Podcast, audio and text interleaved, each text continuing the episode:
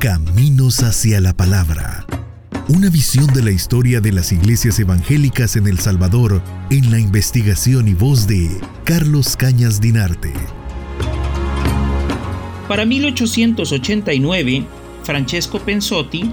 residente entonces en el puerto peruano del Callao, ya había desarrollado la primera iglesia evangélica fundada en territorio peruano, la Iglesia Metodista Episcopal del Callao. Él fue su primer pastor. En este sentido desarrollaba pues diferentes actividades, bautizaba personas, eh, establecía matrimonios, buscaba nuevos locales en los cuales establecerse y eh, lo cierto es que recibía muchas agresiones en aquel momento. Las puertas de sus locales eran generalmente vandalizadas, les ponían candados y cadenas para dejarlos dentro. Entonces la agresión era bastante constante en, en territorio peruano y por tanto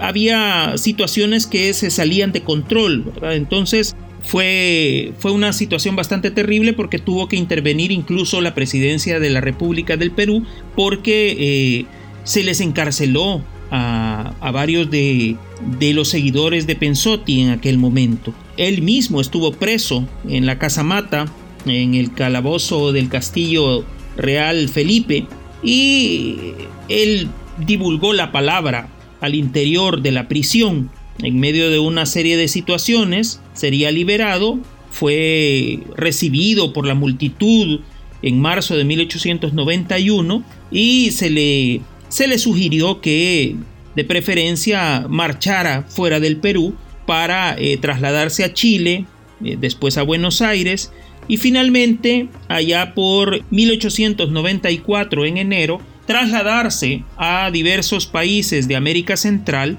para examinar la posibilidad de expandir las labores de la Sociedad Bíblica Americana y también de la CAM, que ya estaba fundada para ese momento. En este sentido, eh, él continúa su viaje,